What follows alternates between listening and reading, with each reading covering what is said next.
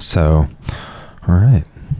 Uh, so, uh, can I give you just a little introduction and then we'll get started? Yes. Okay, and I may have like a question or two. So, your first name is super cool. It's it's actually you go by Tosh, right? Yes, I go by Tosh. That's actually a part of my first name. Yeah, like the the latter part, like the last part of it, right? So it's actually is it Santoshi? It's Santoshi. That's great. I, that's such a cool name. It almost sounds. There's a lot of judo terms that have O S H I in it, like Goshi, Koshi. Uh, and I, I've done a lot of judo. It's Japanese. So it reminds me of a Japanese word. When I heard it, I was like, wow. But maybe just uh, a more Asian dialect. Were you born in? Yes, I was born and raised in the southern part of India. Um, And my name is uh, actually a name of a goddess that is uh, a symbol of happiness and contentment. Wow.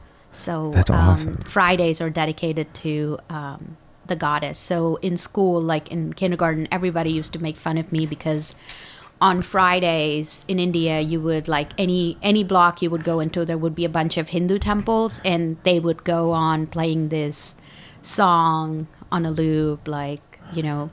For the Yes, goddess, and so when I would walk into my classroom, all the all the all my friends would start singing that song for Did, me. did that did that bother you at all? It did actually I for bet. a really long time. I would complain to my mother about my name. How could you name me this? Yeah, how could you name me this? I think it took me a very long time to accept my name and look at it as not like people would make fun of, but something which means more. And you know, I think that that came much later. I mean, initially, I feel, I feel like everyone when they learn about the name and their self identity, you know, there's like a path of acceptance that you have to take. Yes, yes. That's So. names are fascinating too. I like uh, just with studying history, you Mm-hmm. just seeing different naming cultures, and I see a lot of different names because I'm looking at a lot of different parts of the world. Yeah, yeah. One thing that's fascinated me is seeing names that like China called Roman provinces. Mm-hmm. It's like something I'd never thought about that I came across recently. I was looking at the Chinese reportings of Rome, and I was like, they refer to this as that, and how the Greeks referred to certain things, and how the Romans. It's very fascinating. It is. So, so uh, one more question before we get started. Like I said, I just kind of I asked you to come on the show because uh, I want to know more about what you know about, just in a passing, like not be still the dumbest guy in the room on the topic, No, but but no, no. but have a base level understanding. I, I, I don't think you should go in with that notion. Um, and I tell this to my students all the time, right? So we all know different things. We all have different experiences and we all come together to share that information. My experiences happen to be in the field of physics because that's what I chose. But you know, I may not be very experienced in some other areas. Like you're an you're a judo expert, you're like a kickboxing expert, and I I have just started doing it. So I think we need to value our experiences and our differences, and Yes. and and it's it's very much as a, as a professor, you know this too, right? Like students come in from a very different background and like very different experiences. Like I learned so much from my students. Like most of my parenting uh, experiences have been learned from my students because I teach students that are parents that work full time and you know that that do two I do jobs too. and A lot of my students. and you know I feel I feel so much respect for them when I see see that because that's something that you know I did not like ever see or grow up with so you know it's it's a very different experience and they you know they they strive they work hard and they succeed and I think um, I'm just happy that I'm here and you know we're about to talk about my favorite topics. so Yes, well, that's yeah, um, which I'm excited to talk about because I that's something that I like. I've been talking to Corey like, hey, let's go take an art class. Let's go. I want. I, I'm just always wanted to know more new and exciting things. So Yeah. thank you for sitting down and talking with me. Um, wh- can can you just like give me a little bit about your background? Like, when, how did you get into this? What did Oh, you where how you got from India to the United States? What- Yeah, what- like just- just a brief, like very I brief just hopped overview. on a boat and I decided to get Right. here. No, it was much complicated than that. Um, so I got um, my undergrad in India. So I, I, I you know, I'm everybody, all of my family is in India. Nobody is in the United States. So I was, you can't kind of say like the first person in my family that decided to go abroad. The first girl. I mean, you know, mm, like my male cousins, you know, they're like expected to do this, but I come from a very conservative um, Hindu family, South Indian Hindu family, where arranged marriages are very prevalent and where um, you know children live with their parents until they get married. It's it's a very common thing in Indian families. They're very tight knit, and the the culture is very very super duper important. Um, um, my mom um, uh, runs a school, um, so she's she's an educator, uh, and my dad works for the government. Uh, now they're retired. Both of them are retired.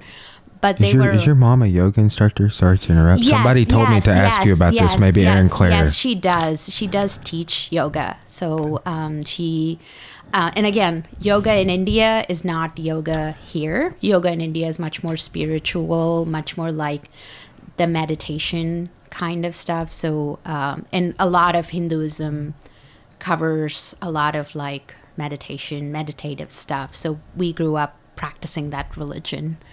Um, so, uh, because my parents are very progressive and uh, they've always encouraged me and my sister to value education and put education before everything. Um, once I got my undergrad, I was looking at different graduate school options, um, and I was really fascinated by um, um, like wanting to do something in the field of nanotechnology. Um, and I did apply to schools in India, but India is so competitive that I couldn't get into the top schools. Um, so I decided. Is that like a population? Just because yes, there's so yes, many. Yeah. it's so many people, and you know, like just the top one percent is also like a million people, right? yes. So um, I wasn't. I didn't get into the school I wanted, and then I did. I thought about it more. Hey, what do I want to do? Um, and I always, I always felt like physics was something that challenged me. I, I think this is not a. I don't know if it's a good way or bad way of going about it, but I like physics because it it makes me work. It doesn't come easy to me. You know, it's like it keeps me awake at night. You know, I dream about physics problems, and that's that's that's why I like it so much because it challenges me. Um, so I knew that from from very early on. I think since high school, I knew that it was going to be physics. But I think after my undergrad, I decided that um, I want to get a PhD in physics, and um, and I wanted to see where I could do that. So I started looking at schools in England and United States, and what helped me pick United States was um, um, I heard that if you get into a PhD program here, you'll get like paid to go to school here. Like in India, you have to pay to go to school in India. Like here, in for if you get into a grad program here, you know, you're offered assistantship and stuff like that. So that seemed really exciting. Yeah. Um, and that's when I decided that I was gonna I was gonna move here, and that was in 2007. Oh wow. Yeah. So uh, yeah, I took I took the um, so I had to take a bunch of tests, and I had to figure out what schools I wanted to apply to, and um, so I did that, and I moved here in 2008. Oh wow. Yeah. Wow. What uh, did you did you go through any like culture shock or do you, do you like things? I mean, Uh, what did no, actually, I didn't. I actually like. So I came to Arkansas. So that's where I landed first. I came to Arkansas right off the bat. I that this is the first state I've lived in, and this is the state of the, that I'm still living in. So um, when I actually came to Arkansas, I found it very quiet, very pleasant, and I I still remember my flight landing at the Northwest Arkansas airport um, and there was lightning and thunder and storms. And I think that was the first time in my life I saw hay bales. Like Yeah. I've never seen hay bales before. And you know, it took me some time to learn what it is called, what that cylindrical thing of hay is called, and that's when my friends told me it's called hay bales. My family has a, a long history with hauling hay. Have you heard of this activity? It, it's something that farmers do. So when you see the hay bale sitting on the field, at some point you have to take it from the field and get it in the barn somehow. Mm-hmm. So usually, if you don't do that yourself, like a tractor at a big trailer, Mm-hmm. or if there's smaller bales, or either way, you might hire somebody. So like all my dad and my uncles would haul hay. So when I was a kid, I would drive around in the field. And they would put the bale on the trailer and stuff. Oh, wow. Yeah, yeah. Yeah, that's amazing. So yeah, that was that was really fascinating because I grew up in a, a very big very big city. It was like New York, the city I grew up in. So it was really nice to um, see that you know uh, Fayetteville was at that point in 2008. Fayetteville was you know pretty small. You know, our University of Arkansas had about 10,000 students. So it was like the size of Tech right now. Yeah. right? Um, and um, I really liked it. I really liked the nature, and then I discovered the uh, the trails. Like it took me some time, but I discovered the trails, and I I loved it. And um, I always liked riding my bike, but then after I saw the trails, I made it a point to ride my bike. And you know, I still ride my bike. I rode my bike yesterday because it was the New Year's because I wanted to celebrate Yes. it by riding my bike. But That's great. um, I really like that. And I like the sunsets in Arkansas because they're beautiful. Like any part of Arkansas, you go and you see the sunset. It's it's, it's There's a lot of beautiful nature here. Yeah. There's a, a friend of mine. Uh, well, he's like he's he's been in and out of the gym over Mm-hmm. the years, and but he he like authored some sort of software program, Mm-hmm. eh, like right out of his undergrad or just when he was super Mm-hmm. young. So he's like traveling abroad ever since. Mm-hmm. And he's worked a little bit, but he's been all over the world. He had he got in contact with me because he trained Thai boxing in Thailand and came back and found out that we did some some Muay Thai and stuff and came in. But he's like, out of all the places I've been, like Arkansas has like a, a lower population density, the cost of living, the fr- the air is fresh, and there's beautiful nature everywhere. And people are nice. And yes, I'm And, and really nice people. uh, yeah, I've you know I've never been um, to the Northeast very much, but that would be the other spot there. And then I've I've actually never been to uh, the Northwest very much, just like Southern California and Vegas, uh, and all of that. So, but um, you know, most of the places I've been, people are nice. LA's a little weird. I have never. It's weird, um, it's I think. I go to places for conferences, and I think I went to um, San Francisco because my husband's family is there. Uh-huh. But that's about it. So mostly, mostly in Arkansas. I'm Yeah. pretty happy with it. I am ha- I am happy here as well. I like it. I, and I've traveled a lot in the United States. I've been Mhm. been to Mexico a couple of times, but it's a good home base. So, what do what can you share with us today? Okay. Um, so I just made some notes about, um, um, you know, what, how did physics evolve throughout time? So this kind of helps to connect with your background because you're a history professor, right? So, um, so, um, like, um, this is over 16th, 17th, 19th, and the 20th century, and what happened past um, the 20th century. Um, so, I, so I, I have a question for you. Is so, um, what what do you want to know about physics or history of physics? Well, the most applicable reason would Mm-hmm. be that uh, right out of the gate in my Western Civ 2 class, which I only teach uh, like once every two years, right? Mm-hmm. So I don't teach it all the time. And I've taught it in the summer too. So, but I've taught it three times, right? Mm-hmm. And there's a unit on the scientific revolution or, Mm-hmm. you know, natural philosophy.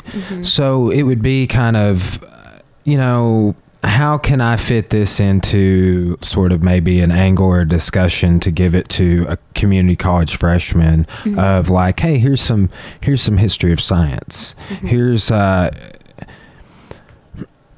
you know here it, it- versus like when I, I just feel like when I've gone I've gone through a science class mm-hmm. right?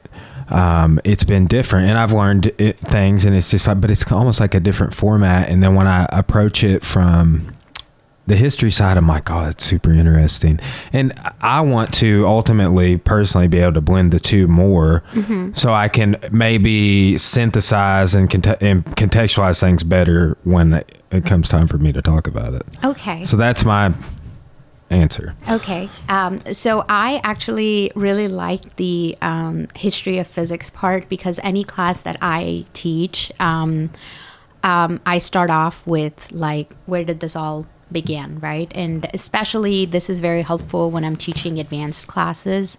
So I've recently taught my first advanced class, which is for physics majors. They're like juniors and seniors, and uh, we did solid state physics. So, solid state physics is a branch of physics that kind of helps you understand what are solids.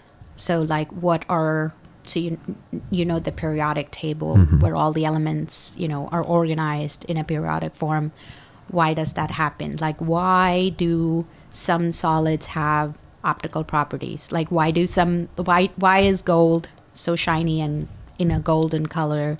Why is silver in that silver color? So those are like the optical properties of solids mm-hmm. that are basically due to the way the band structure of solids is inside them. And you know that's why they have certain optical properties. And also silver is a very good conductor of electricity and heat. And why does that happen? Why why does silver conduct heat and electricity and why doesn't gold? And what makes a metal an insulator? What makes a metal a conductor? What makes a metal a semiconductor? And all these things. So um, this was the first advanced class I thought I, I taught. And I had I had three students and hopefully I think you know we kind of learned a lot about um, we started off with history of solid state physics like what happened in the um, in the early 1900s that led to scientists going in this way and started talking about solid state physics uh, because um, the year 1926 is considered to be like a,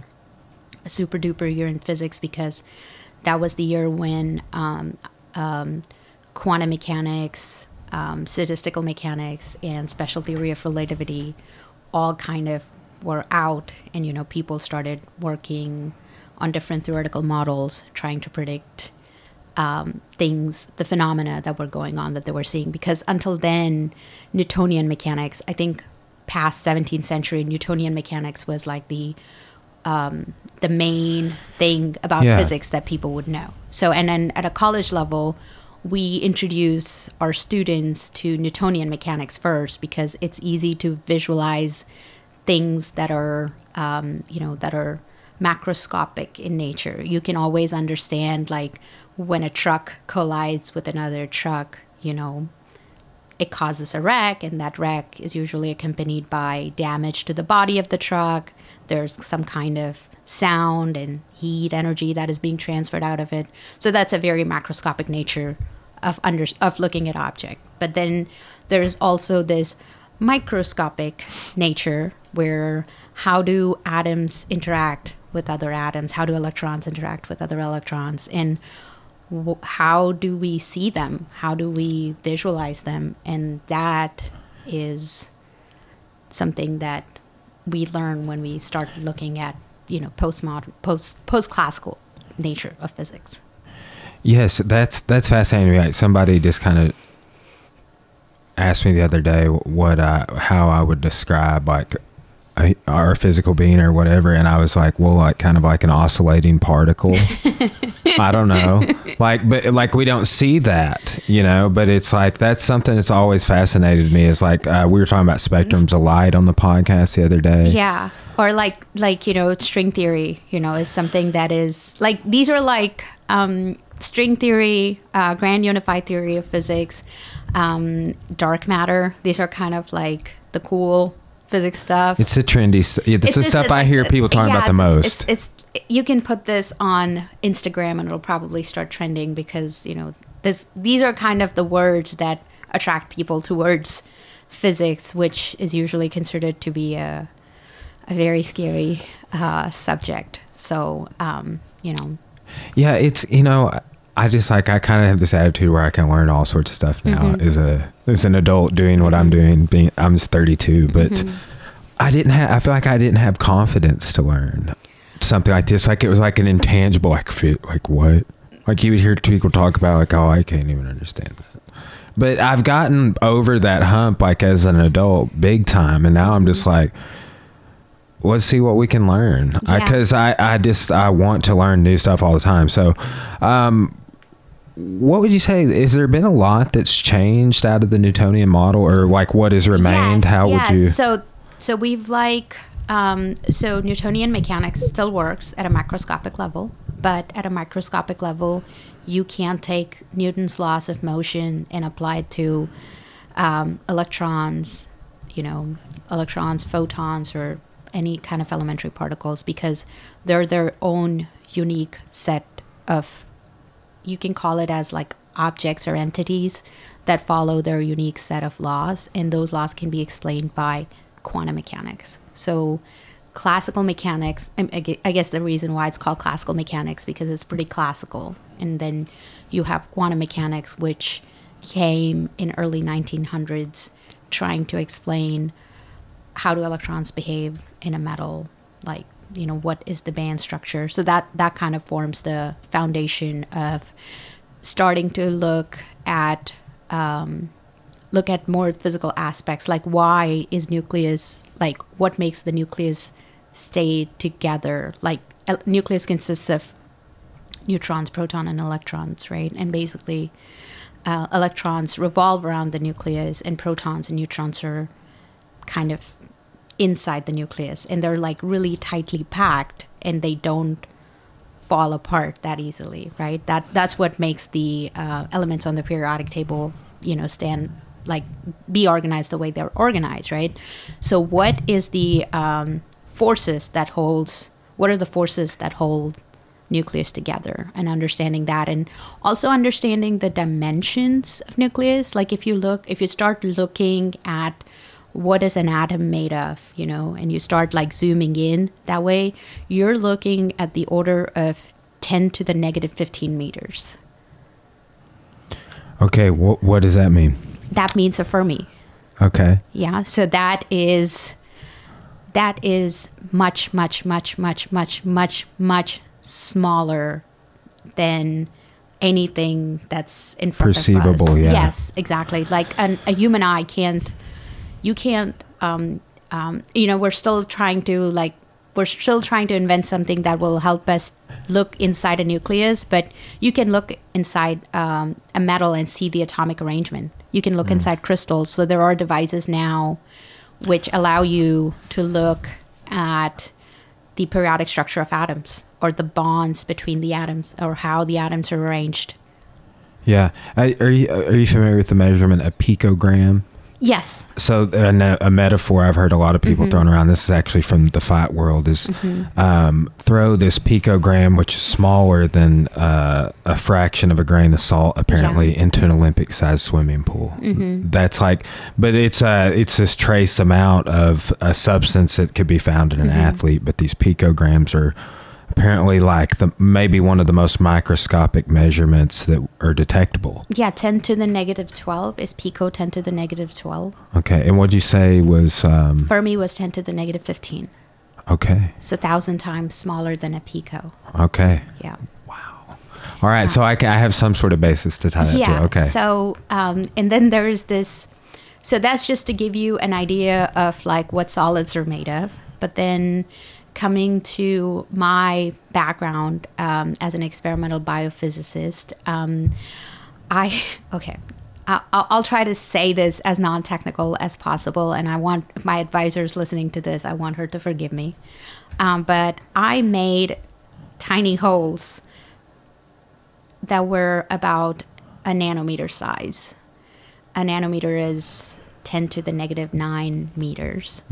Um, and then, you know, you need special equipment to make these tiny holes in a very thin membrane, a membrane that's made of silicon, which is a semiconductor.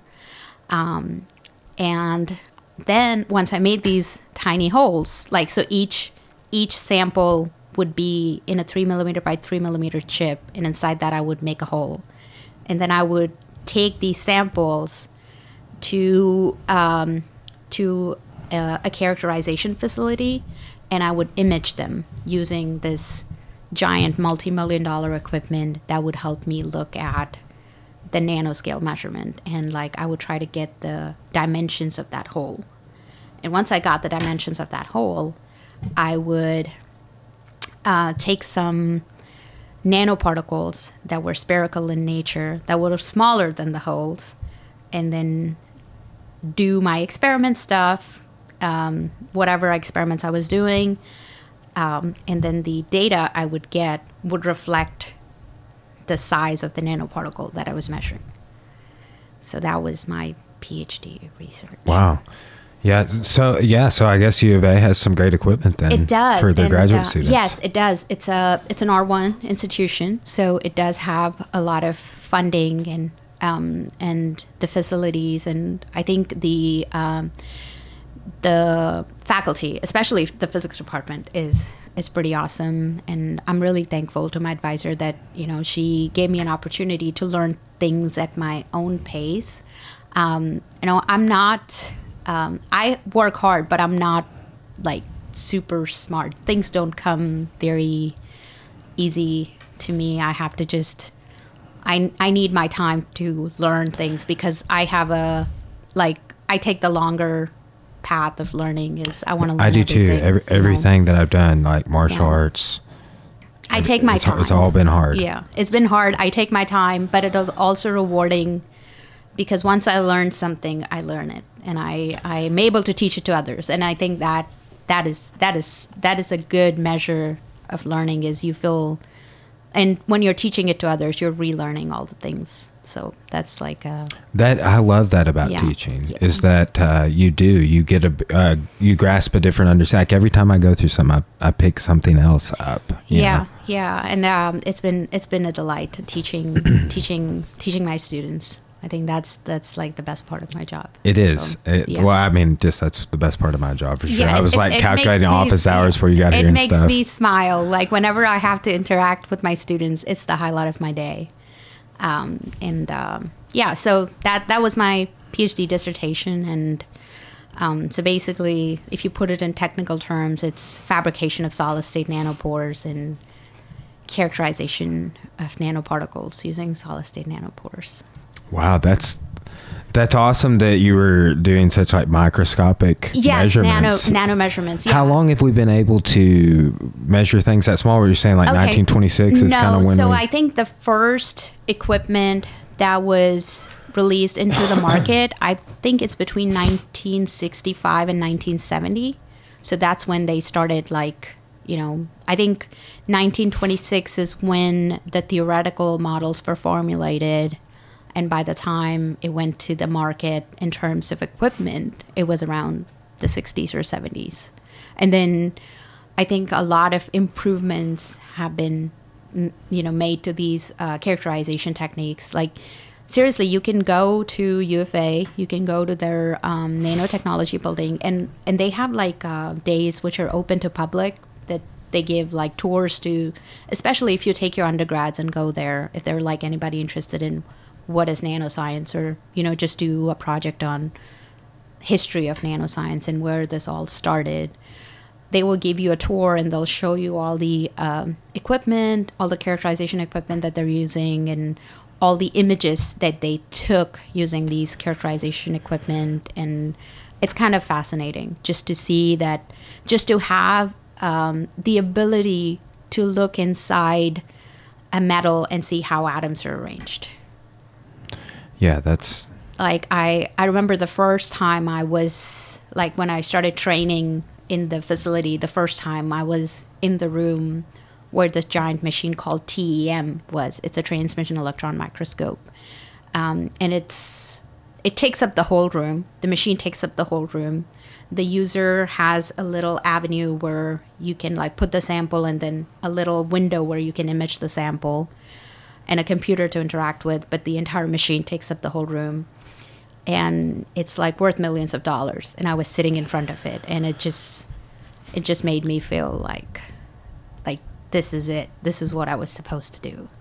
Yeah, that's well, and then you were able to get a job here in Arkansas too, which I guess that probably. I mean, you're not too far from. No, I'm not too far, far from uh, U of A, and I think that is a good. Like you know, I still have connection to my, you know, where I came from, right? My Mm-hmm. roots, kind of. So, yeah. Yeah, no, that's great, and I, I, um, I think we're at a good kind of like part of the River Valley. Conway's is up the up the road, and Mm-hmm. it's really not that not that far of a drive to get up to Northwest Arkansas. Have you looked at the um, crystal exhibit? Crystal at- Bridges? at Crystal Bridges. They have these two crystal exhibits. I've only seen videos of them, but like you can look into the crystal, and it's it, the things that you see from different perspectives are mind blowing. The crystal plains. yes. Uh, so. I haven't looked at the uh, exhibits at the crystal bridges yet, but I do know a lot about crystal structures and uh, the lattice planes and like the technical stuff about like how crystals like the patterns and, and stuff. That's part of solid state physics. That's one of the bigger areas of solid state Yeah, physics. you mentioned you mentioned crystals a second ago, and that, mm-hmm. that made me think of that display. A friend of mine was just up there. I've been wanting to go just look at it because seeing the video, he would just kind of hold his phone up from like a different view in, and it was the most complex arrangement of these different geometric shapes I'd ever seen. It was like you were looking for miles. It was it was fascinating. That, yeah, that's that's really cool about crystal structures is atoms periodically arrange themselves in, you know, you have amorphous crystals and then you have crystalline solids. And in crystalline solids there is a periodic arrangement. So you can um, take one part of the arrangement, it's called a unit cell, and then you can replicate so you can stack one unit cell on top of another unit cell and you can generate the entire crystal structure. Okay. Yeah, and you can do it on a simulation. I- mean, it's really hard to do it with a, a, you know, you can't really take atoms out of crystal and do it. But when we learn or when we teach students, we usually show them a lot of um, simulations that are freely available. You know, even for people that are interested to learn about stuff. There's a lot of. I think we're in a in an age of time where there's a lot more that is available to us than when we were students and you know we were we were I was in school like I didn't know what what like a simulation was right? Like and now like simulations are very easily available to students and it's it helps it helps them to visually look at things and learn things. And I really enjoy that part of teaching because I'm a visual learner myself and mm-hmm. I feel like if I can see it I believe it and you know and I try to use that in my teaching if I, I like seeing and hearing Mm-hmm. that's like the well, the way i take in and retain things the best is Mm-hmm. Yeah. if uh, the- i've been I, I got these uh, Cora and i both got these airpods oh uh, cool the, the bluetooth but they're wireless Yeah. headphones and they are awesome. I, I exercise more now because I have my clean more house. I do everything because I'm like AirPods. listening to a book or an album, and Yeah. it's just it's at any time. There's so it's versus I'm even on social media less because Mm-hmm. I'm just when I'm learning something new, listening to something, I'm just I'm doing something else. I'm washing dishes or something. So it's yeah no been great. I, I i i really enjoy my um my bluetooth headphones um i can't do much at home because of you know i have to do my mom duties Yeah, So- yeah, I've thought about that several Yeah. times. Sometimes you got to be able to hear what's going yeah on. Yeah, so but i do enjoy like when i'm out for walks and when i'm taking breaks and when i run i really enjoy my headphones like technology right so like can you imagine that like we were kids and we had like i see my son he doesn't believe that things are not touchscreen like so when we go That's touch funny. a TV, Wow. he'll try to swipe it because for him everything is very tactile And when right? we were a kid, that would be like a yeah it would it is it Wow. is kind of like it's good to see him understand things and i have to tell him no that's not a touchscreen everything in the world is That's not a touchscreen fascinating. so Well, you know, and we may be headed that direction. yes yes we are and you know uh, the technology is rapidly improving like with the contributions to science you know everything like it, it takes a lot less time to go from like a theoretical model to a working product nowadays and that actually helps a lot like every time iphone releases a new edition there's like this extra uh, technological improvement to it, right? In picture quality or the camera or some some kind of scientific advancement. So it, you can see that um, it doesn't take a lot of time to go from predicting something would work this way to actually seeing it in, app, in an application. Yeah, that the application is Yeah. is the fascinating part. Are there things like um, combinations of things, like Mm-hmm. uh, applications you could see some of your work being used for? Like, uh, Mm-hmm. where where is this best applied in the world?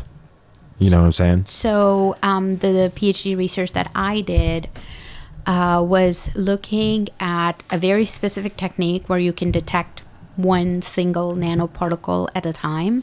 Um, and the, the biggest application of that is um, targeted drug delivery inside a human body Oh, because you know if you're targeting a cancer cell and you're sending a specific medicine to that cell right yeah. the that medicine you know that molecule of medicine has to go through an entire cell environment a cell environment has you know some kind of electric potential that it has to overcome. Wow. it consists of a lot of ions because our cells usually have like salts and stuff like that right? And ions are much smaller than the medicine molecule. So but ions also have charges around them. And how how do the charges of ions affect the charges of the the molecule that is trans being transported through the cell. So that that would be a large scale application. Another big application that is actually um, out there now is have you heard about uh, MinIon? No. Okay, so MinIon is this really cool device, and you should definitely look up uh, YouTube videos about MinIon. Um, it's by How do you spell that? M E N I O N. MinIon is M I N. M I N. It's like Minion, but there's like a space between Yeah. Min okay. and Ion. Yeah. Um, it's by Oxford Nanopore Sequencing, which is like a, a big company in nanopore sequencing. Is it's the size of your phone, is the size of your Android phone or iPhone, and it consists of uh, an array of nanopores. And what it is is what this application is a a very user friendly application that students and people that are not trained in genomics research and uh, nanopore research can do this too. So all you have to do is you have to load up your sample, which is like a, a protein sample or a DNA sample or anything like that. Um, and it automates the process so you could look at the sequence of your sample. So you could get a DNA sequence of like if you had a DNA molecule of some bacteria that you're doing research with or something like that, you could just feed it into the MinIon and it would give you the sequence readout Wow. um, and that is sequencing is one of the biggest application of nanopore devices. And in the early 90s um, the human genome sequencing was a very big area of interest. And that's where all the project funding came from is people wanted to know how they can minimize the cost of genome sequencing. So i think if you look at the um, just from 1990 to 2010 the cost of sequencing a genome went from tens of thousands of dollars to under thousand dollars so you can get your genome sequenced so Yeah. you can know what you're what you're made of Okay, what uh, what? So th- that's something that I'm seeing people do a lot Mm-hmm. more is like uh, just different DNA mapping. Like, hey, I need Yes. to I need to take these supplements. yes What? Do you know anything about that? Um, so I don't. I'm not like an expert in um, DNA mapping and stuff like that, but I do know that um, all the um, ancestry DNA kind of toolkits is just just to help you connect with this giant database of like my idea is that you give them a sample and they just like you know figure out what your genome is and then they try to m- match it to similar genomes and then they try to connect and build your family tree so Yeah. Uh, yeah, uh, Cora got some Christmas presents for some yes like yes i think last it's a very popular uh, christmas presents because it's I, I mean, look at the cost of it, right? Like, can you imagine something like this 10 years ago? Oh yeah, yeah. It's like a like fifty dollars for a gift pack. or Yeah, and I think it's amazing that you can actually know who your ancestors were by just taking this small test, this non-invasive test, right? And that is the advancement of you know devices at nanoscale that helps you understand what is the genetic code behind your DNA. Yeah. yeah, And, and and another thing is um, a lot of what stuff that we're doing in physics will also help biology. You know, so like at at some point you start to see a connection that all fields of science are very deeply related to each other. When you start out as a student, you think like I know. I remember being like very um, reluctant of giving into biology. I would think like biology is super hard and, you know, I would never understand biology and biology is something that I can't process. But as I got further with physics, I realized that there is a point where everything I'm doing, you can see applications in biology because as humans, you know, we're made of millions of cells and millions of proteins and this is all automatically happening in our bodies that we're trying to scientifically create outside in an experimental environment. yeah, So we're like the biggest, uh, biggest and the finest machine. Like you know, we're biological, but if you look at it from a physics perspective, you know, we're like the perfect, perfect machine that like everything works and yeah. I know. Like I think back all the time because like the times that uh, I mean, I had physical science in ninth Mhm. grade, and we did a Mhm. little unit on. Well, we did so you know, Mhm. but mechan- but mechanics like you know pulleys and levers and stuff. And now, um, being a jiu-jitsu black belt, Yeah. I'm like, okay, how could I, how could I use that? Because it's all about efficiency. It's all about um, d- achieving the most with the least. Yeah. that's kind of like there's a lot of a lot of work being done in Mhm. all of the martial arts training that I do. biomechanics, Yes, right? That's yes. the field that you are probably like more interested in. Biomechanics is something I've been. So I think uh, running has been a recent interest for me. I ran two Um, miles this morning, which is not. I ran two miles, too. It's not anything I've done in a long. I ran two miles too. So how how did you do? What was your pace? It took me like 17 minutes. Okay. like I just had a slow pace. I wasn't really warmed up. I pulled up to St. Mary's and I was like, I'm, I'm going to do something. I'm going to run. I was Yeah. thinking about it because I made this list of like things that I'm not comfortable doing really. Mm-hmm. And it's not that I'm uncomfortable. Like it's just like, I'll just go do a machine. I'll just do the elliptical or, Mm-hmm. or, um, the stair climber or something. Mm-hmm. But I was like, no, I'm going to go run outside for two miles. Yeah, it's, it's- I hadn't done it in probably five years. Really? Honestly, yeah. Wow. It's it, it's been great. Um, yeah, I actually enjoyed my run this morning because it wasn't that cold, the wind wasn't too hard, and I, um, yeah, I'm on. So it's been three weeks since I started running again, and I want to. So I I'm doing this 20 week half marathon training to finish the half marathon. Are you doing the rest of Russellville half marathon? Hopefully, that's the plan. But I want to. I want to do a 5K. Like, Mhm. and I'm going to keep up with doing some running. Like, I've just Mhm. been doing all the logistics on my schedule for this coming semester, so I have Mhm. workout time and. So you have like all planned. Yeah. And I think Yeah. uh, running actually helps me because I feel good. Like I'm not, that was something I resisted for a really long time in my life is I never thought I was a runner, but I started running last spring and then I hurt myself. I hurt myself and then that's when I realized, oh, I actually like running and What you keep- did you just sustain an injury running and? um so I I got my first bout of plantar fasciitis. oh wow, yeah. I haven't. I haven't had that, and I haven't really had shin splints or anything either. So that was that was something that that's why I took t- too much time off from kickboxing too because I kept going to uh, podiatrists asking to tell me what to do so that I could keep working out. What did you do? Uh, they just asked me to take time off, and I did. And I think you know the pain did not go away. So instead of helping me tools to manage it, they just asked me to back off from what I was doing. And then I think it took me it took me about eight weeks when I, I realized I tried a bunch of things and I realized um, I started monitoring my pain levels and I was like, oh, if I do kickboxing, I still feel the same pain. if I don't do kickboxing, I still feel the same pain. So I should probably do kickboxing. Are you still struggling with it now? Uh, no, actually, I feel a lot better, and That's I. great. Um, you know, I- do you know Mama?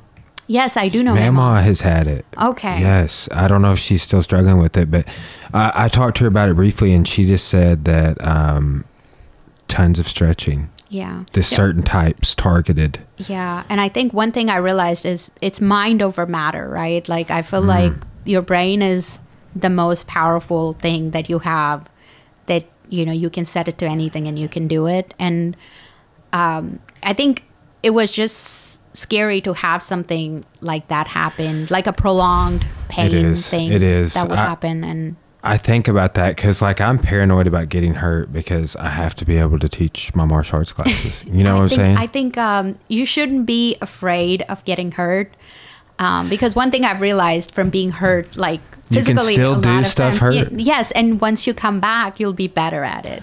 yes. I, So- have you ever heard of David Goggins? No, He's this guy. I'm listening to his book right now, but I've seen him on a ton of podcasts. He's a uh-huh. Navy SEAL. oh, But at one point in his life, he was 300 pounds. Wow. And he lost 100 pounds to get, to get into the. Sorry, I don't know what that was. Probably the dog. Oh. So sorry. Cora Uh, throwing. that's why we need the, the, the neutral location studio. But David Goggins, his his his gimmick is callous your mind, and he talks about going through the Hell Week and the SEAL training, which is like like the last week, I guess, um, and having a cracked kneecap in one one of the weeks. He had to go through it three times because he kept he freaked out one time, he got injured one time, and then the next it, you just you put your body through so much. But he's like uh, he was talking about doing ultra marathon running. wow. So he started running like 24 hour races and like uh, uh, a 60 mile trail race in Hawaii. He did all this crazy stuff and he just, he was doing it a lot of times untrained. He ran a 100 mile race and he's like breaking his legs doing it. like basically, like his shin splints, the things that ailments that runners get got so bad, like his toenails and stuff were. But I, and he's just like, well, I knew if I could do this with shin splints or a broken pinky toenail, I could do it with a broken leg. And I was like, all right, dude, you're you're out there. But it's it's motivation. I will say that listening to him is exactly why I ran two miles this morning. wow, that's that's that's a that's a great way to, you know, start off start off your day. So that's actually Yes. That's that's pretty good. I run three miles on Saturday. That's the plan. So I'm trying to figure out which I'm I'm gonna work out one day on the weekends. That is my plan. Uh, do you work out at St. Mary's or anything? No, like actually, I used to go to St. Mary's when I so I moved to Russellville three years ago. This is actually this is my third year anniversary of being in Russellville, uh, of our being in Russellville. And uh, when I moved here, um, I think I went through a lifestyle shift because I came from Fayetteville and biking everywhere to that? no public transportation. no public system. transportation, no bike trails, and it was a very big. I think I got my biggest shock in Russellville because I felt, um, you know, there was no trail. I think that's what I missed out coming from Fayetteville is I could I could bike anywhere in Fayetteville, and I I could not do that here. So it took me some time to figure out. I did go to St. Mary's at the beginning, but then um, we found out that we were pregnant, so I had to like go back a little on what I wanted to do and um, and also I started my job so I think teaching took a very big chunk of It me took me and I- like and- it to now, like really before I like got comfortable. This is my uh, third, fourth full time semester. okay so, So- you're still new you're just teaching for two years right? Yes, and I adjuncted like a year before that. yeah but- so I remember the first semester I was teaching at Tech I was also writing my dissertation and I was also in early stages of Oh, pregnancy wow. it was You can do anything. it was a mess. Like I remember throwing up in my office and then going and lecturing and coming back and cleaning, you know, cleaning it up so it doesn't like it was very bad. and man. um um but I got through. We got through. I mean, I should I should thank my husband for that to like support me through all that. Did you guys meet in Arkansas? Yes, you don't mind we me did. asking. We did. Um, we met at um, at grad school. He he. We were in the same program. He came two years after me, and Did he come from India as well? No, he's from Missouri. Okay, okay, yeah. Yeah. Yeah, just came in from just to Just that. came- I, came I didn't know if that was like an international student because I, I we we have a student at the gym right now from China, Mm-hmm. uh, and he said the same thing about that you were saying about like the part of China he's from is Mm-hmm. so competitive, but. Um, he's in graduate school, but he's just uh, he's in getting his master's at Tech right Mm-hmm. now, and uh, in some sort of tech IT. IT. Yes. Yeah, I think we have a lot of international students. I think the international communities mostly comes for the graduate school. We do have some undergrad students that come from Bolivia, uh, Mexico, Nicaragua, uh, Venezuela. I've had students from all these countries that I've taught. Um, so I think I think that's what is so good about tech that it is um, it is affordable and i think students feel comfortable coming like i mean moving a country is a very hard decision right like you leave everything Oh, that you know don't. oh, behind I don't even and- know how you did it. and like, you just move to a different country and start your life right and you don't realize the impact of it until you grow up a little bit later but you know like when you're like in your 20s you don't realize how much of a change you're putting yourself through when you move across the globe right and Yeah, and that's something that impacts you It's uh, more than just hay bales. it's it's a lot more than hay bales it's an entire like it's an entire universe Yeah, I can't imagine. so- Mm-hmm. Like if you were to reverse the roles, like me, like oh, I'm to go get my PhD in history In India. In India. I can't imagine. Like one of my mentors and thesis committee chairs trying to talk me into going to get a PhD at, in Hawaii, mm-hmm. and I I didn't even think about it. Honestly, I was like, I, I didn't look into it, but she's like, we can make this happen. You can do this. I got this person, so you need to come. And I just really wasn't interested at the time. And now I do have a sort of a passing interest in getting my PhD, but Cora and I are planning on doing going through the family phase as well. And it's just like, I don't know. well I already have a full time teaching position so, too. uh, having gotten a PhD, this is my experience, right? You get a PhD for yourself, right? If that's what you want to do, go for it because getting a PhD is like when you were talking about the Hell Week about Yeah. the SEAL marathoner, right?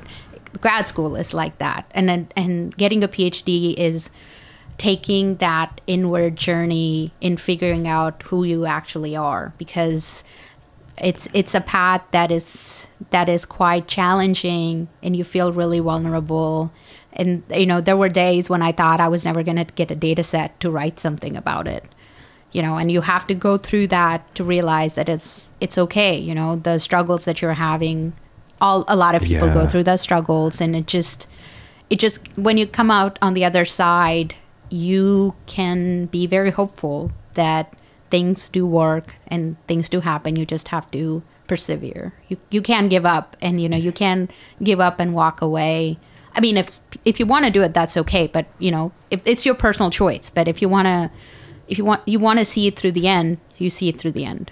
And i think that is something that i took away from my phd and i want to keep it with me throughout my life is if i'm pursuing something i want to see it to the end and not not Yeah, give uh, up yeah, and walk away. because i think that will make me unhappy if i gave up something and i walked away so I took. I remembered ha- I had a uh, hernia repair surgery, and I took a semester off in grad school. wow And half of the professors I knew were like, "Oh, you won't come back if you do that," and the other half were like, "Just be sure you come back." There was like all of this uncertainty, and I just kind of and I would I remember being recovering and um, doing. I was in two grad classes at the time that I had the r- repair, and it it took me out for like six months. Wow. Like I just it was a a rough surgery. I like I um.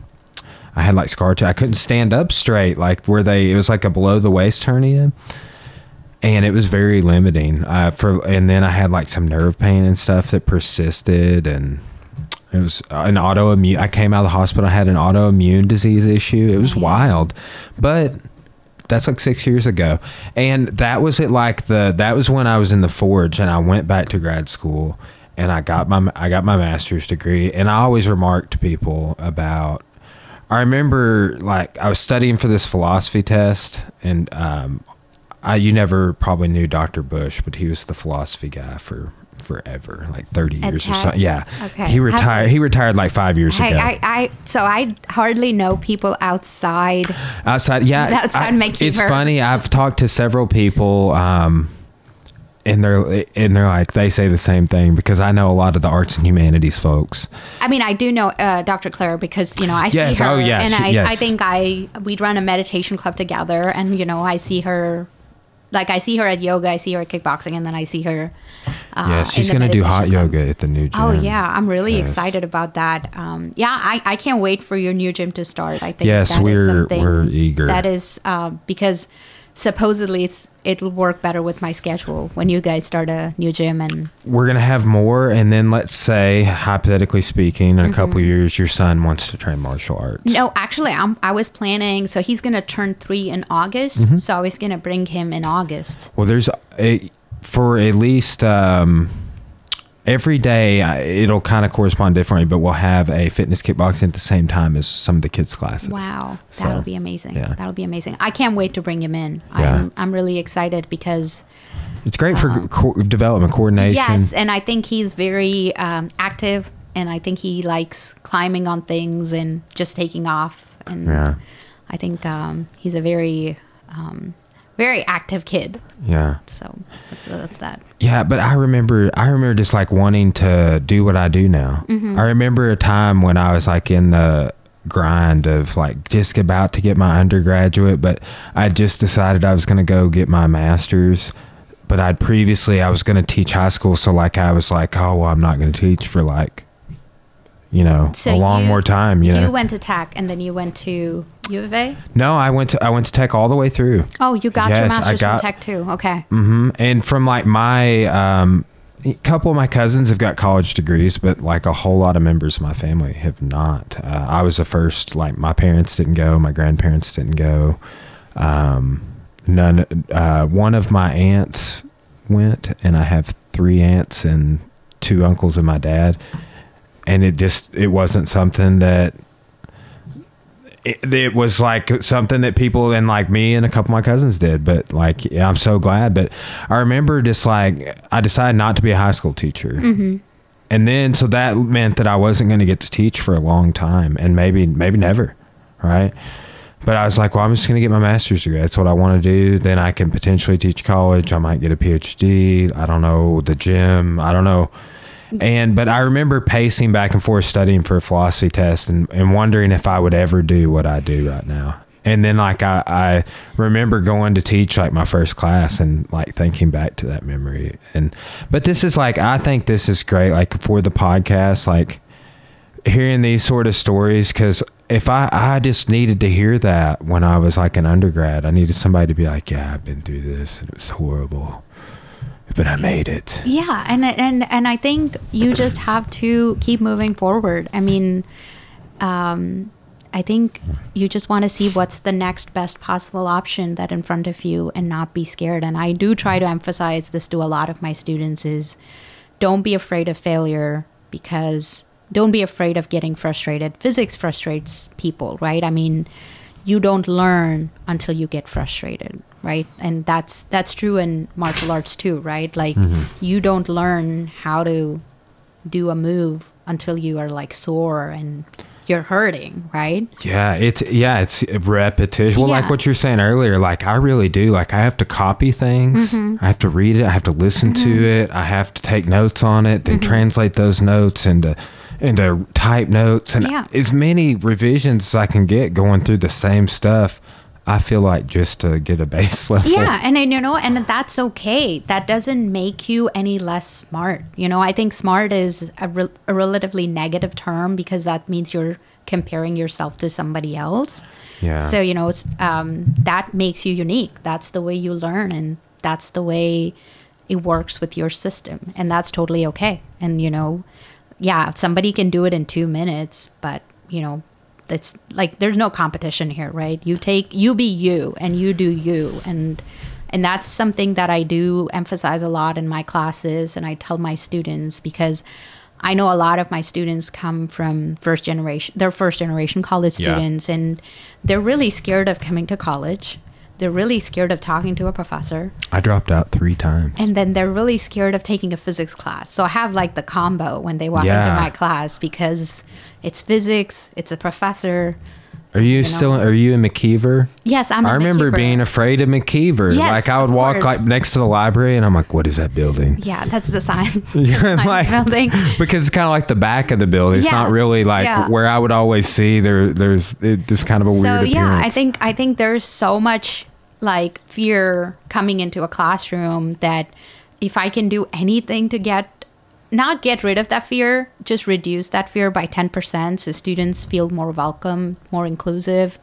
And you know you create an environment where everybody can do science. You don't have to be a genius to do science. Everybody can do science. So um, i think i would suggest is when you are teaching history of science or something like that um, make it make it super fun make it super exciting for them to learn about like in terms of history just look at like a timeline or make like a a, a timeline chart or go do their own research and background and come talk to people like in McEver. They can come talk to me and I can tell them all about like all the things that I know.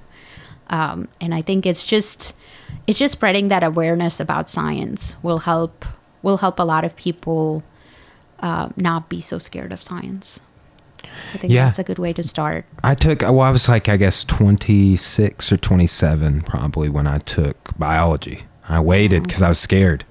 Um, and I, I took physical science too, uh, or maybe it was earth science. I can't. I can't remember what my second science I took was. I took like the bare minimum, and I waited till the very end. Mm-hmm. Because it was the hardest class. Well, I, I, yes, and I, I dropped out a couple of times. I mentioned, and I just, I was like, man, I'm, I in in high school and junior high, I was not an outstanding student, and it was always math and science. I I had good grades in English and history, but it was always math and science.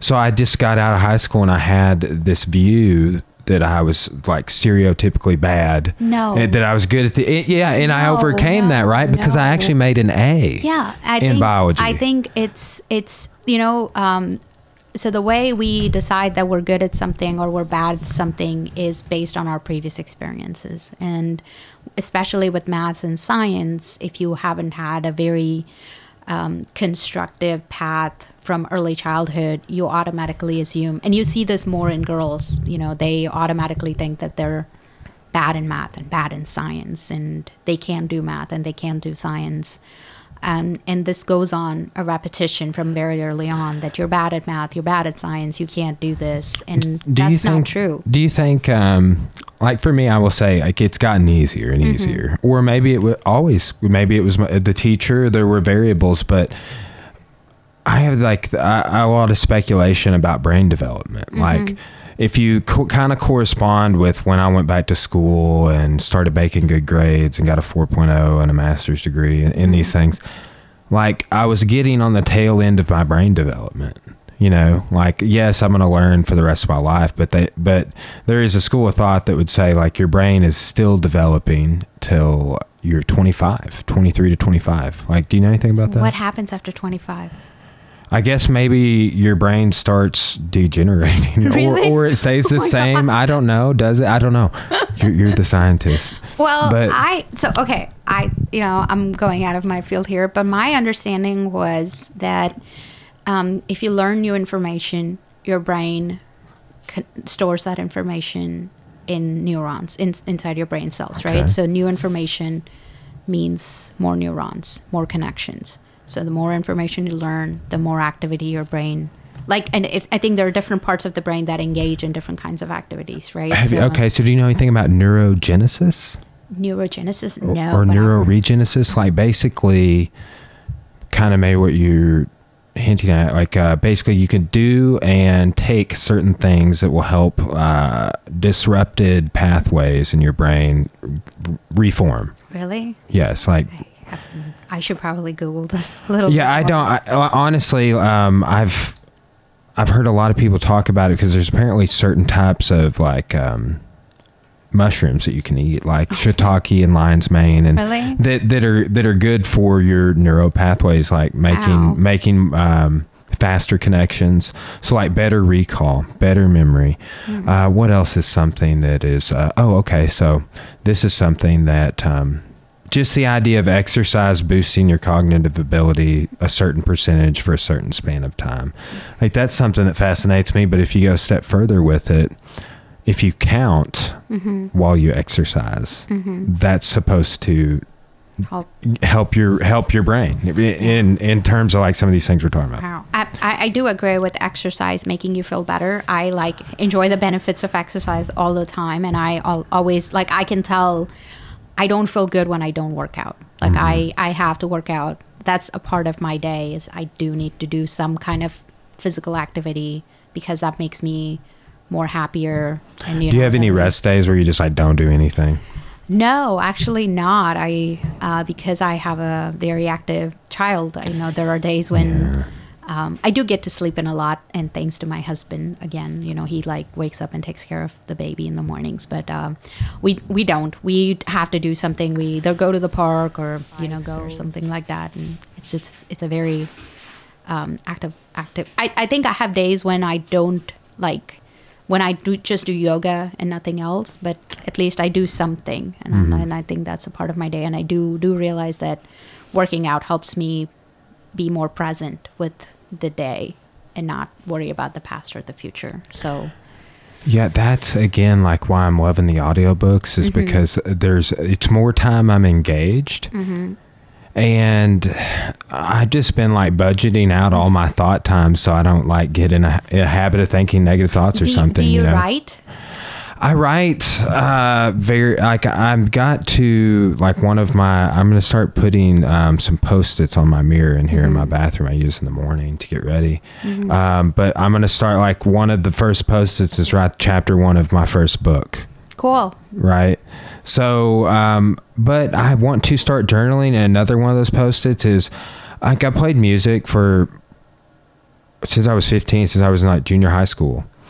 And uh, I'm go- and I've always played guitar and played music, but I've never really written any any lyrics or anything to go with it. So I'm going to start doing. I'm going to start focusedly writing like more poetry and lyrics and things like that because I just I don't have a process for it, and that's like I've just got a lot more logistical about everything. Cool. So Yeah, I think that is one of the things that I, I really want to get into is I want to write more.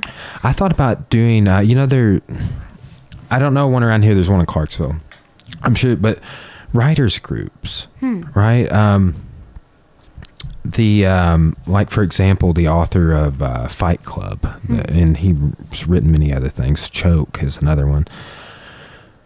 But he just basically in his hometown finds some group of people like me and you and you know Charlene from down the street or whatever, and they all get together and they're like, "Hey, I wrote this story."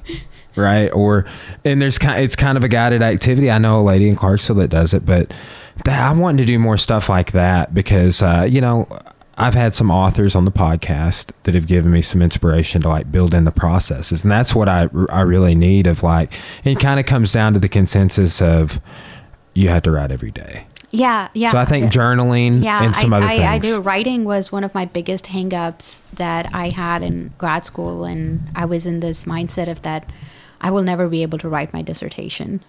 Our, my thesis was 130 something pages. Yeah, and I was so scared and intimidated by it. But once I started writing it, I actually enjoyed the process of writing my my dissertation, and I How long I was it? um, it was not very long. I think I ended up at like 150 pages. So like with everything, like bibliography and everything. But uh, um, I found my writing style, and I, you know, I I really enjoyed like making figures from my data and and things like that. And I I I was very happy about it. And then um, and then now I think I'm going to write you know just journal about my day and journal about my thoughts journal about a lot makes- of people I have, am researching journal.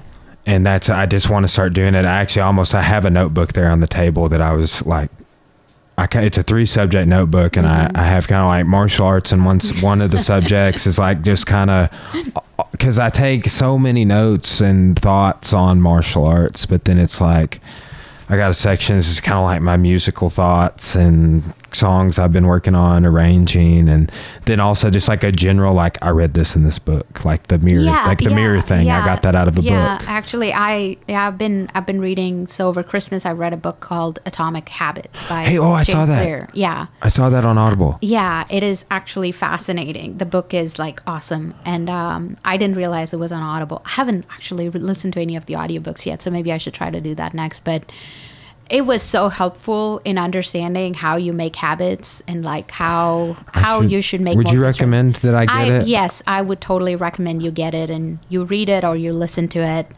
Uh, but it's been it's been like very intuitive in understanding that you know you're following this four step procedure of forming a habit that you have a cue and then you like make it really visible like how you get into a habit of browsing social media or going to reddit or something like that right because you make it really exciting for yourself and you automatically do it without even thinking about it right I joke And- with people that we're like a goldfish in that Yeah. way. Like we just get on a circuit where we're just like, yeah or watching a movie and then we're like, look at our phone and they're like, oh, it's, no, a, no. it's a trigger, right? As soon as it buzzes, you want to know what's in there because it's a very exciting thing. just, and, uh, yeah, it's stimulus. it It's- and I think uh, habits are that way too. And I think for me, I I want to be very self-reflective about the habits that I learn because being a professor, you know, we also serve the role of being a role model to our students, right? Where we have to be very positive and be very uplifting and be approachable at the same time. And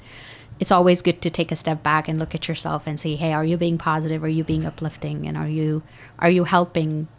You know, mm. encouraging people, right?" Yeah, you know, like I I know I've had limited interactions Mm-hmm. with you before asking you if you want to do a podcast, but I just seen you and seen how you interacted with Cora at the gym and I talked to you a time or two like when Cora was sick that one day. I Mm-hmm. yes, I got gym. really worried. I mean, Yeah, Cora, I was is a, too. Cora is a very big part of my life, and I don't know if Cora knows this about it. I don't want to, I don't want to sound like stalkery or creepy, but for me, working out with Cora is a very, very important day of important thing in my week. If I don't see, don't work out with Cora, I feel like my workouts are not done. So It's and she's that for so many people and kids. Yes, and that's so inspirational, right? Like it, it's it's so important that for me, kickboxing means hanging out with Cora and like doing the wall sit and listening to her stories. You know, that's that's the image I have in my head, and Yeah.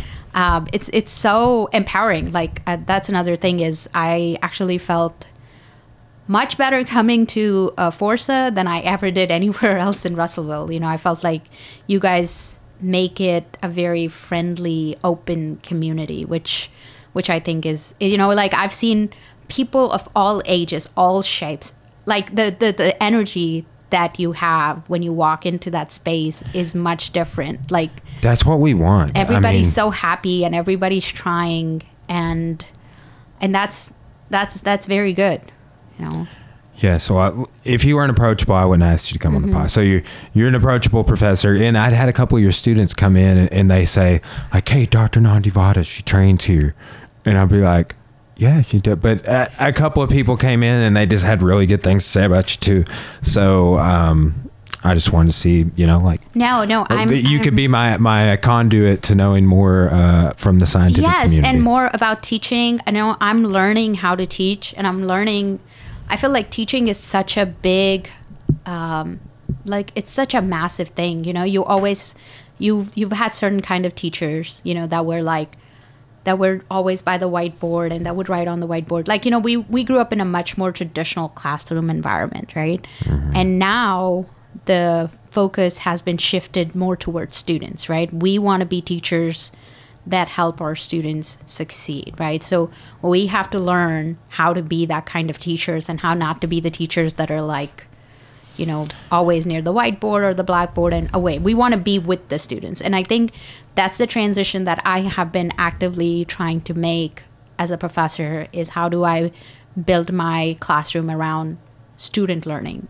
And you know, how do I and it's it's a lot of work, right? And, you know, like you It know, is. like teaching is one of the um it's you have to think about your students all the time. Like there's no weekend off and like I you have know, to prep, yeah. you have to do, you have to continuously, you're engaged continuously with like thinking about are my students. I always get worried when I write a test because I feel like uh, I don't gauge the quality of my test because I wrote it, and no matter uh, because I wrote it, I can do it in 15 minutes. But then my students, when I give the test, and I can see it in their faces that they're they're like nervous and they're worried, and you know that just makes me feel bad. So I try to like really, really work with them before the test, so I can know what areas they're having problems. So I don't try to you know, I don't try to ask too many questions on that. And also, like, test writing is an own game in itself, right? Like, you can write hard tests, you can write easy tests, and but writing a good test that helps students learn or present their learning is is a difficulty. And you know, there's so many areas of teaching that I am just like exposed to now that I wasn't as you know as a student at all. So. Well, and that's just the technological changes. Mm-hmm. Um, Dr. Claire was talking about some things she does for students the, for either test or test reviews, and um, she was talking about like doing group work mm-hmm. for like test test reviews and, and certain exams and stuff to where it's like hey y'all get in a group and and and work together yeah peer to peer come learning. up yeah. with the answer yeah yeah and that, and I think that is something that I like when I was a student, nobody ever told me to work in a group, right? I w- it was always like you're competing with this other person, so you have to do better than this other person, right? It was a very competitive, not like yeah. cooperative, right? And now we're moving into an era where cooperative learning, like if you look at um, industries, if you look at any kind of leadership roles, right? it's more of a flat structure that everybody's aiming to where everybody's treated equally respectfully and you know you try to connect with people instead of just saying that I'm your boss or you know I'm the I'm the CEO of the company. You're trying to like have that human connection with everybody that you work with build trust so that everybody is more engaged in in doing whatever they're doing. And I think classroom is a very dynamic environment. And if you if you don't make students comfortable you know it's it's you, you have to work with them for 16 weeks and it's not going to be yes. a pleasant environment. So yes. Yeah. I, like what's what is your largest class size? My largest class size has been 40 students. Okay i'm so, 30 32 is my yeah. all my classes are 32 but but i do have to say like one thing is students from arkansas are very um, very respectful. I've like always had students even if they don't like me they always call me ma'am. And you know like they try to like they try to communicate with me. I think yeah. that's that's that's that's like I find that amazing. It is. It's hard. It, like it. It's weird. It's hard for me not to call people like Dr. Nandivada because I went into a thesis defense the other day and uh, was talking with Dr. Peter Dykema. Do you mm-hmm. know him? No, I don't know him. Well, he teaches like history Christianity in the Middle Ages, Renaissance, uh, Reformation, some uh, scientific revolution and stuff. Now that Jenkins may teach the scientific revolution. They started. They do that differently now. They they do scientific revolution, Enlightenment, and the French Revolution all in one class now, and it used to all be different classes. Wow. Yeah, that's my first test in Civ 2. I've never taken history ever but, in yeah, my life. It, these are some fascinating topics that I just rattled off. But Dr. Dykema was like, oh, call me Peter. And I was like, what? I can't yeah. do that. Yeah, I, I, do know. I do notice a lot of my students call me Mrs. Nandavada. I, they can't say my last name, so it, it's it usually comes out. I, I go by Dr. Ann. That's what I told my students to call me uh, because. Did I pronounce it correctly? Uh-huh. Nandivada. Nandivada. Nande. It's a, it's the lower D. Okay, Ananda. Nandi. Nandi. Nandi is the. So you know about Lord Shiva. Hmm? So Shiva is one of the gods. Oh, oh yes, yes, yes, yes, yes. Yes, his um, his pet is Nandi, the bull. Oh. So the place where Nandi is from is called Nandavada. Ooh, I gotta look into that because you know um, the island of Crete mm-hmm. in the mm-hmm. Mediterranean. They that's where the story of the Minotaur comes from. Oh, really? And, and King Minos. Yes, yes, yeah. Yes. So yes, that is really fascinating. The, the early culture's deification of the bull is fascinating yeah, to me. so mythology is like you know kind of overlaps yeah. if you look at that. So yeah, I I call I asked them to call me Doctor N because it's so much easier for them to like like if they can't say my name, they're not going to come talk to me and if they are struggling to say my name, definitely they're not going to talk to me. You, so. you definitely have an easier name than some of the professors I've I've seen over the years. I've never really had a, a professor with a complicated last name, but um, you know. Yeah, so I I don't know. I just I'm learning a lot, and I think teaching teaching is hard, but I like it. I think I I really enjoy my time when I spend with teaching or just engaging with students. I think that is very valuable because I do get to learn how people learn, and I like I've, I'm fascinated by that. So Yeah. Uh, like one other one quick question, and then we can we can wrap it up, and and or we can keep talking. We've gone on, and like I, it's kind of conversation. Do Oh, you want to? Yeah, exactly. That's See, it just flies Oh my by. god, you're you are. I think I was so nervous about. Most like, people are their first time. I know. So yeah, we could we could wrap it up because Well, we'll wrap it up, and and hopefully um, in a few weeks or a few months, yeah, sure, come sure. back on, right? Yes, and um and yeah, I can tell you more about. Um, you know, I can probably bring some pictures. Well, with the some- nanotech, now that's fascinating. I'm going to be thinking about that. But this is what, where does so like you're talking about delivery, drug um, delivery. Yes, that. What role is AI going to play in that? Like, I mean, is it's not going to be a human being doing what you're talking about, right? Uh, okay, so with AI and machine learning and neural networks, so this is like a big field that's going to be very, um, very, very popular in the next few years, right? I think that we're just building up to um, stuff like that. But uh, the targeted drug delivery, the targeted, um, you know, the targeted technology, it's going to be a very instrument specific thing. And also the pathways that the nanoparticle takes or the drug molecule takes in your cell environment that should be well studied right? It's not you know you can't have a small device to just go like you can get it in an area around the cell but that path needs to be you know taken by the the molecule itself. So that that is a very specific path that the molecule is going to take. Depends on the surface chemistry of the molecule depends on like what is on the surface of the molecule what's the size of the molecule what is the cell environment it's introduced to. So that's that field is called electrokinetics okay, okay. so that is an entirely another field which overlaps a lot of physics and chemistry which you can look up because that's I, I will. That's why I'm kind of yeah I'm kind of taking some notes because some of this stuff I've I try to make more of a habit of just looking up things I've never heard of. Mm-hmm. Because honestly, most people be like, you would say electrokinetics, and they're going to be like, yeah, I know what that means. and they don't look it up. Like uh, uh, somebody did kind of an experiment on me to where they like were focusedly said a a word to me or a paragraph, and the, they had a weird word in it, and I, I I didn't think about what the word meant. I just prescribed a meaning to it. I'd never heard the word.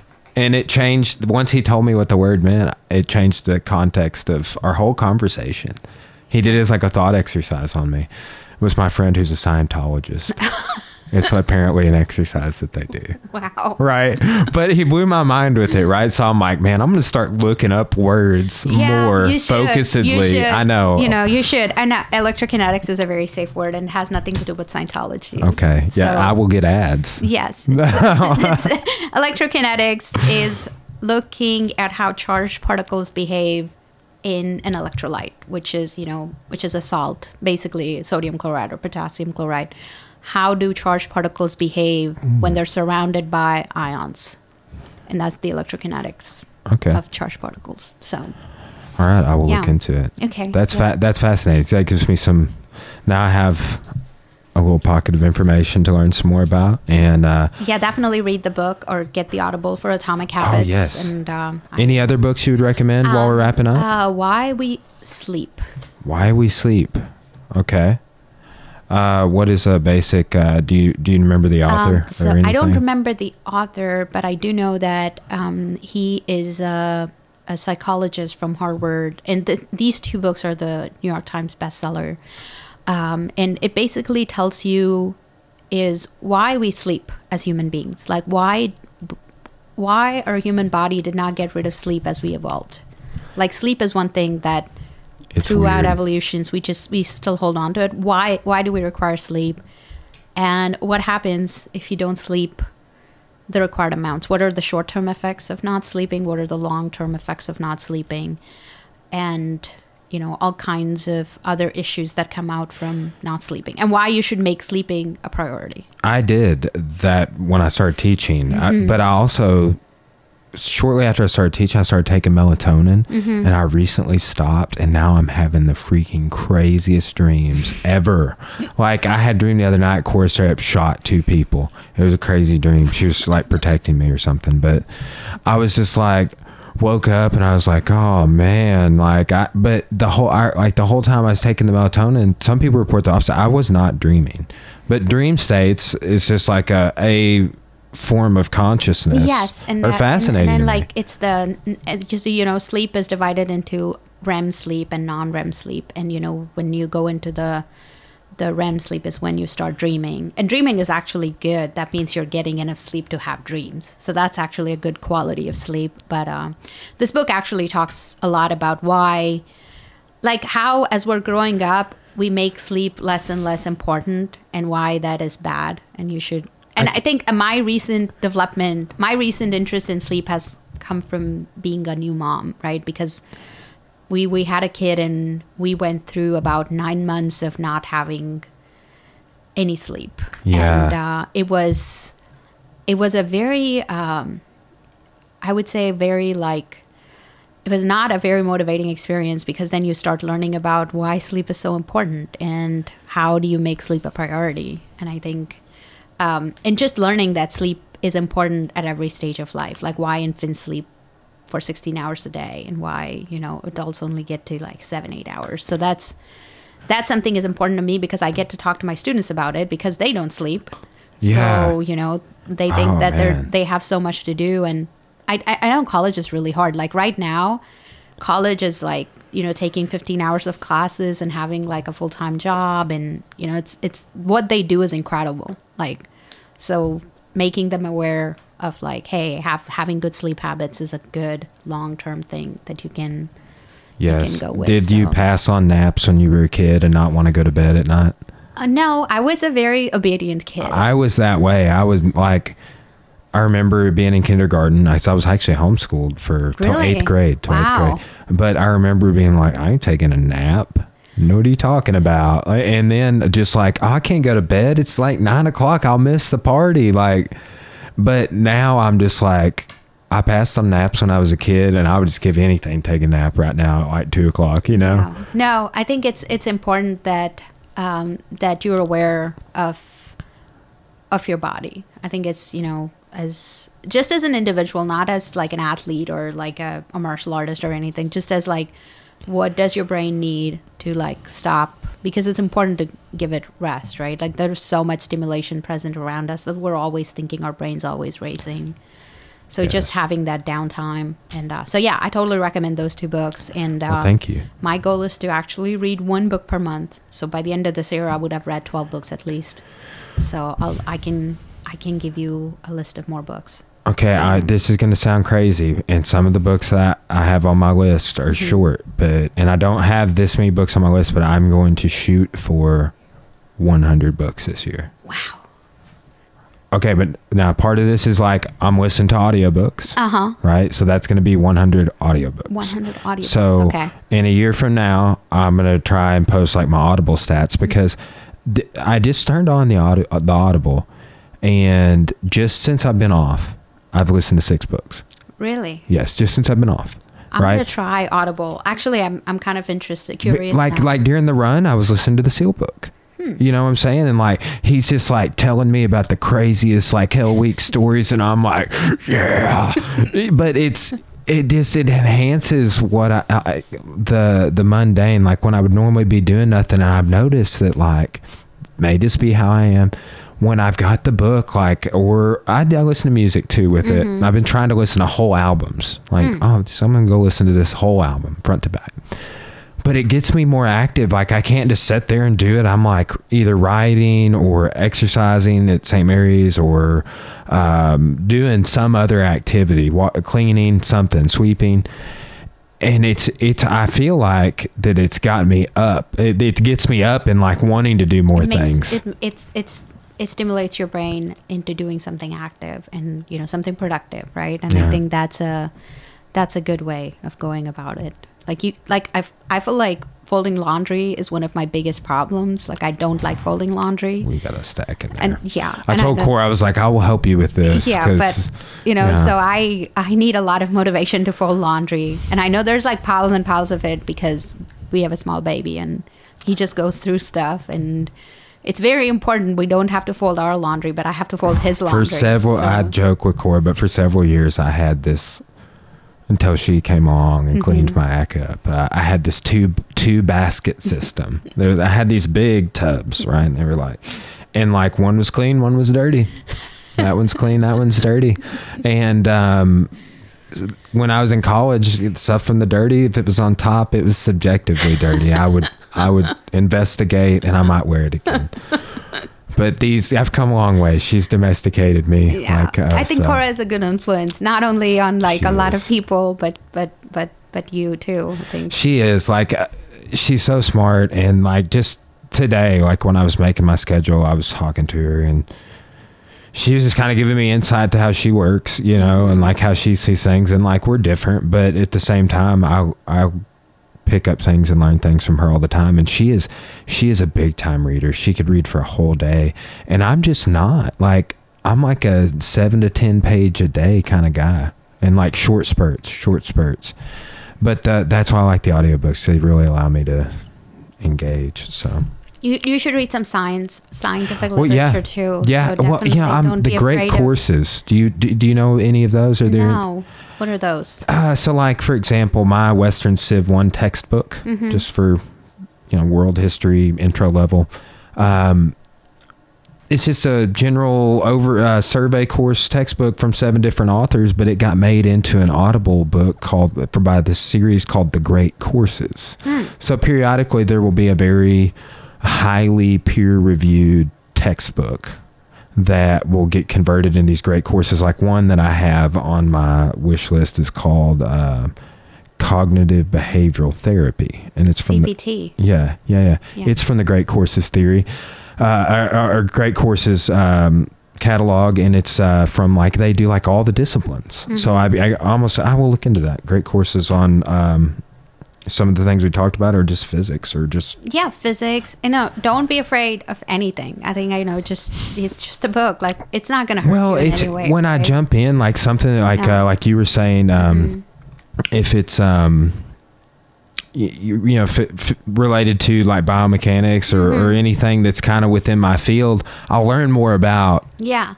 everything within you know oh what's that mean? Like, i'll look into this. So anyway. Yeah yeah well thank you so thank much you for so talking much. with me i appreciate it and um have a great weekend we'll have to do this again happy new year all of that happy so. new year to you too and thank you for having me and uh, i'm sorry what i was so nervous No, no. This- Did this was it good? great. Did you enjoy yourself? it's, it's been a great okay, it's a good outlet. So thank you All right, signing off.